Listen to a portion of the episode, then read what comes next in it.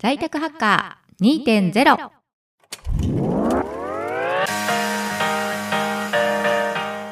在宅ハッカー2.0は医療法人緑訪問クリニックのドクターカント事務長ホッターが在宅医療訪問診療クリニックの未来やあり方考え方試行錯誤した過程をお伝えしていく音声番組です。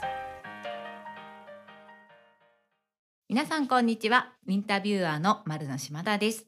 緑訪問クリニック事務長の堀田です。はい。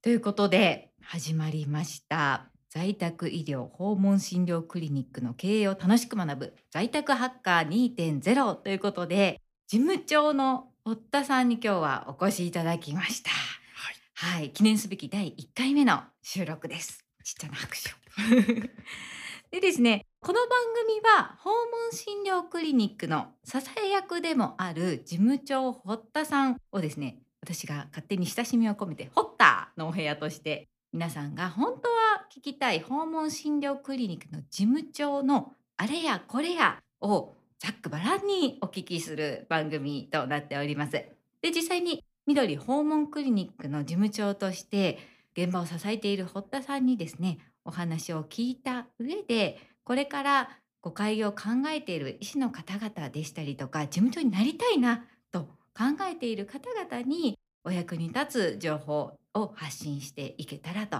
思っております。ぜひ堀田さんリラックスしてはいお。話しいただけたらと思います。はい。緊張してます。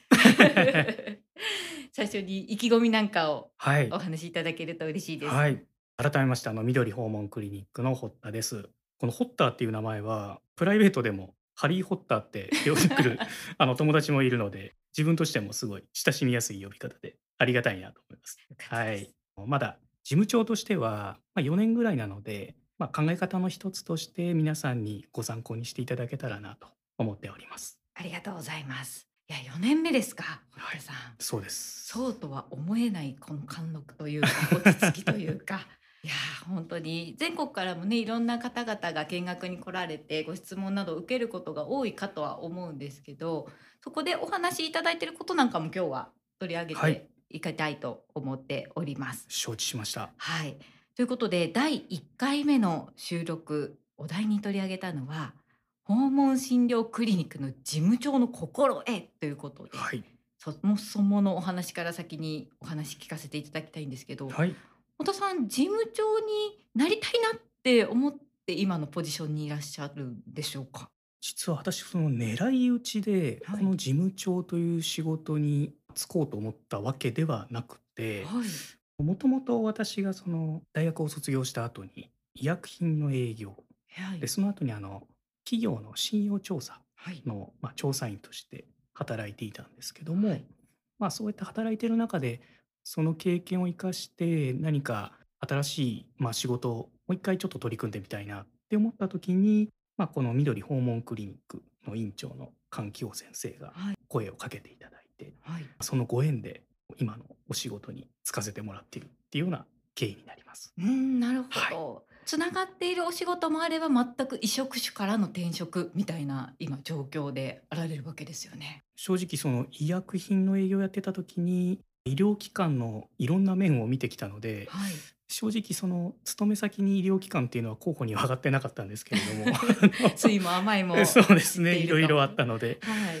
まあ、ただあのここのその菅先生はですね、はい非常にあの面白いバックグラウンドといろんなこうアグレッシブな取り組みがすごくあの楽しそうだなと感じたので、はい。まあ、他の医療機関は特にその候補には上がらず、あのはいここにそのまま仕事で就かせてもらってるっていうような形になりますね。なるほど、、はい。ろんなクリニックを見ていた中でもここはいけるな行きたいなと思ったね。わけですね。はい、よく私も事務長ってどうやって探すんですかってご質問いただくことが多いんですけど堀田さんは職場を選ぶときにやっぱり院長との対話を大事にされて選ばれたんですか？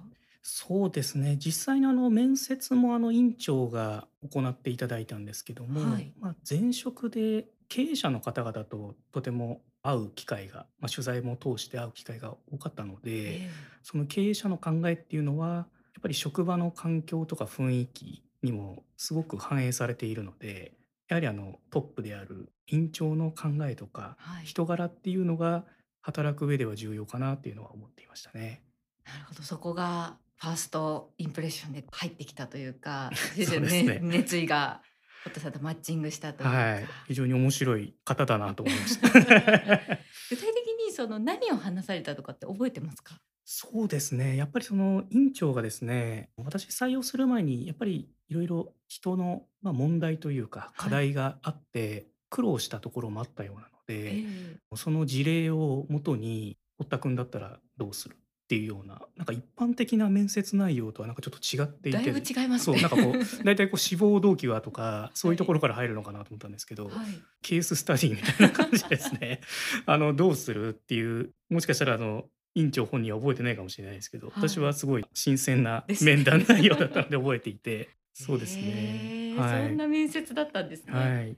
よりうん。現場的の目線が入ってきたというか。そうですね。で、やっぱりその質問の内容から、やっぱり自分が何を求められているのかなっていうのも、まあ、分かりましたえし、え。で、それだけやっぱり真剣に組織のことを考えてる院長、トップの人なんだろうなっていうのも思ったので、やっぱりここの環境で自分の力を発揮したいって思ったのが一番強かったですね。わあ、なんかすっごい勉強になりますね。これ、もしリスナーの方で院長で事務長これから探している方がいらっしゃれば、ぜひそういう普通の面接じゃない面接はい。っていうのも大事なんじゃないかなと。そうですね。定型的な、例えば志望動機とかですね、先はい。ほどの定型的な質問ってある程度準備もできてしまうので、です答えるのにですね。ね、理念に共鳴しましたっていうのもですね、すごく立派な回答ではあると思うんですけど、はい。やっぱり実際にもし事務長を採用する、で、何を事務長にして欲しいかっていうことがもし決まっているのであれば、それに基づいたその質問を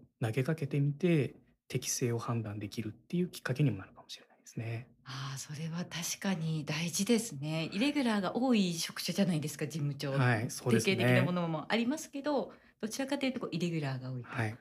なると。で、まあ、そのイレギュラーな面接を得てご入職されたわけなんですけれども、その事務長今日の本題でもある心得的なものは面接の時もおっしゃられてましたし、院長が入った後も何かこう学ばれたんですか？事務長として。そうですね。やっぱりあの初めはベースとして、まあ、学ぶべき事務長像っていうのが院長の中にもあったので、はい。それは四国にあるタンポポクリニックはい、よという、くはい、出てきますよそうですね。うね。ん。あちらの方に見学に1泊2日で行かせていただいて、そこ堀にあの。そうです。えはい。え。そこにあの木原さんという事務長がいはい。らっしゃって、まさしくそのベースとなるモデルは木原さんなので、あのよく見てくるええ。ようにっていうことで、学ぶ機会を作ってもらったのは一つのきっかけですね。わあ、それはい。でこう、まあ、ロールモデルとしはい。て事務長の見本となる方が木原様いらっしゃっはい。て、着眼点とかって大事だと思うんですよね。はい。見学って行くだけだったら誰でもできじゃなじゃないですか。堀田さんどこをこう見に行ったんですか？そうですね。院長から具体的にこの面を見てきてっていうのは言われなかったんですけれどあ、まも。だ難しいですね。そうですね。はい。だからどこを私が見るかっていうのをもしかしたら見られてたのかもしれないんですけども、見学の時にもですね、木原さんが基本的に私にずっとついてくれてるような見。学であったので、はい。事務長のこの動き方とか判断の仕方、スタッフへの接し方っていうのは全体的に見ることができたので、まあ、その中であの4つ、ここが重要なんだろうなっていうようなところは見つかりましたね。4つ。はい。その心得をぜひはい。皆さんに教えていただきたいんですが。そうですね。私がその自分なりにここが重要だなと思う4つなんですけれども、はい。1つは自立性ですね。うん。まあ、社会とか経営とか現場に関して、まあ、常に学んでですね、自分の意見を持つこと。はい。はい。で、院長もそうですし、まあ、他のスタッフからもそうなんですけれども、まあ、無条件で、まあ、従順な、まあ、イエスマンではなくて、しっかりそこで勉強したことをもとに自分でも意見を持って必要であれば院長にも進言できるようなそういったうん。特性があの大事だなと思いました。なるほど。はい。やはり院長ですとお話しいただいたことおっしゃる通りですってなりがちですけどそこはやはり事務長として一言よろしいですかと言える自立性が。そうですね。イエスマンの方が本当は仕事としては楽だとは思うんまあですけど、そうですね。あの考えなくてもいいので、はい。ただやっぱそこはやっぱり自分の意見、組織のことを考えて何が一番いいのかっていうのをしっかり伝えるっていうのは大事なことかなと、はい、思いましたね。わあ、すごいですね。はい。一つ目からすごいなんか重たいというか、はい重要なものが来たんですけど、2、3、4とじゃあはい、続けて続けていいですね。ですか？はい。2つ目が現場重視。現場の声や状況なんかをしっかりとその担当者から聞き取って、その情報をもとに次の方策を考えることですね。はあ、あ現場っのていうのは実際の看護師さんとかそうですね。看護師さんとうん。か、あとレセプトを担当している、まあ、医師の方とかですね。やっぱり事務長っていうその職種にいるとですね、はい。うまい言い方はわからないんですけども、まあ、怠けようと思えばいくらでも怠けれるセクションにそうですね。はい。ん。なんですけれども、やっぱり、まあ、椅子を温めてるだけじゃなくて、まあ、しっかりと現場の方へ足を運んで、まあ、そこの意見をしっかりと聞いて反映させるっていうのが大事だと私も思ってますね。なるはい。ほど。で、続けて3つ目ではい。すね。経営者と、まあ、ビジョンを共有するっていうことですね。うんうん。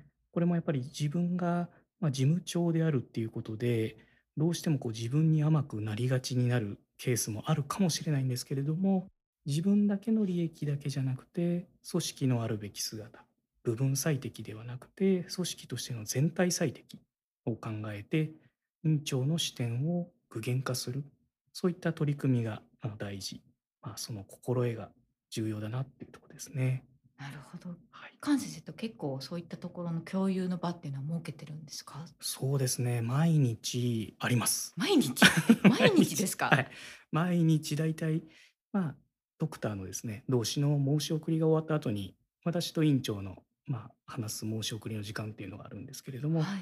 そこであの経営に関する、ま、話とか、ま、半分ぐらい雑談になる時もあるんですけど、はい。そういう話も通じて、だいたい院長ってどういう考えを持ってるのかなとか、今起きてないけど将来起きた問題が発生した時に、院長だったらどう対処するだろうとか、そういった考えを把握するのでもやっぱりそういう面談の機会っていうのは、ま、作られてると常に勉強になりますね。すごいはい。ですね。訪問診療クリニックなので、より院長外に出られてしまって、中にいる時間の方が少ないからこそ、そこは意識して取られてらっしゃるんですか？そうですね。おっしゃる通りで、基本的にもう朝と夕方しか基本的にはいないので、ですよね。はい。うん。私は中にいて、院長は外なので、やっぱりそういった時間っていうのは、ま、毎日必要かなと思います。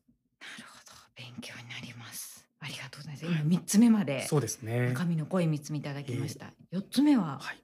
4つ目はですね、これまだいたい経営者目線っていうのを少し重視してきたとこなんですけども、あとは仲間との連帯感ですね。事務長は特権でないことをまず自覚をして、はい。他のスタッフの意見も、ま、偏らずに意見を交換できるような、こう円滑な人間関係、これを保持することがとても大事ですね。そうですね。ま、いわば表現が合ってるかわからないですけど、中間管理職的なポジションじゃないですか。はい。で、スタッフさんからの要望もいっぱい言われますし、事務長からも言わなきゃいけないこともあるし、だけどそのまま言うといざこざになっちゃうし。いや、そうですね。特にその男性であられるじゃないですか、堀田さん。で、はい。医療機関さん女性組織はい。であるので、この連帯感を出すために意識していることとかなんかありますか？そうですね。情に流されないっていうのが大事かな。これあの次回もお話できたらいいかなと思うんですけれどはい。も、常に公平公正であるべき。あのもちろん最終的には院長の、ま、ビジョンに沿うような形でこう具現化することが第一目標なんですけども、ただ当然それにはスタッフの力も必要なので、はい。うまくこう落としどころというか、そういったものを作るためには、やっぱり情に流されずに、何が正しいか、うん、そういったことを意識して接するのが大事かなと思います。いや、この4つ普通の人できますかね？私もできてるかわからないですけど、あの、大事だなっていうことは知っておく必要はあるかなと思いますね。そうですよはい。ね。もうなんか感情に流されちゃいそうになる時とか、どうやってその堀田さんの冷静さを保ってるのか気になりますね。けれども。私もできれば嫌われたくはないですからね。そうですね。ま、今1、2、3、4と挙げていただきますが、はい。なんかそこの中で特にここ大変だったなみたいなエピソードってありました？そうですね。自分の自立性っていうところですかね。先ほど冒頭にお話ししたの、まあ、いろんなことに関して学んで自分の意見を持つっていうところなんですけども、自分が必要としてる知識なのか、組織が必要としてる知識なのかはやっぱり分かんない時もあって、あ混在してしまそううというか。ですね。はい。全然あの見当違いな、例えば知識の学びとか、そういう活かし方とかを院内に持ち込んでしまうと、かえって混乱になるとは思うので、そのあなるほど。たりはやっぱり院長との面談を通じて、院長が何を見て、何を考えて、何をしたいと思っているのかっていうのをしっかりと理解した上で、自分も収集する情報だとか、取り組みっていうのを意識しなきゃいけないかなとは思いますね。相手を理解してから理解されるじゃないですけれどはい。も、こう、堀田さんの心得としては、こう、理解するというところに結構重きを置かれているとそうですね。とこですね。はい。いやー、いやなんか、一つ一つもっとお話聞いていきたいんですけど、まずそこの心得を抑えた上で、事務長にはい。まずなることが大事といはい。うところですね。ありがとうございます。堀田さん、ほの他なんか伝えたい心得、大丈夫ですか？そうですね。私もその、まだそんなに事務長歴は長くないので、ここでお話しした以上のことも、まあ、今後クリニックが成長するに伴って、また増えてくると思うんですけれども、そのあたりもどこかで発信していけたらいいなと。ホームページで常に情報は新しいものを発信してますので、もしよろしければご覧いただければなと思います。はい、インスタでしたりとか、フェイスブックも。いろいろやられてますので、そうですね。ぜひホッターをはい。見ていただくということで、ホッターのお部屋ということですね。はい。はい、よろしくお願いします。だきたいとはい。思います。ということで、記念すべき第1回目は、訪問診療クリニックの事務長の心得ということでお送りいたしました。ありがとうございました。ありがとうございました。本日もありがとうございました。訪問診療クリニックの経営を楽しく学びたい方は、在宅ハッカー2.0で検索の上、ホームページをご覧ください。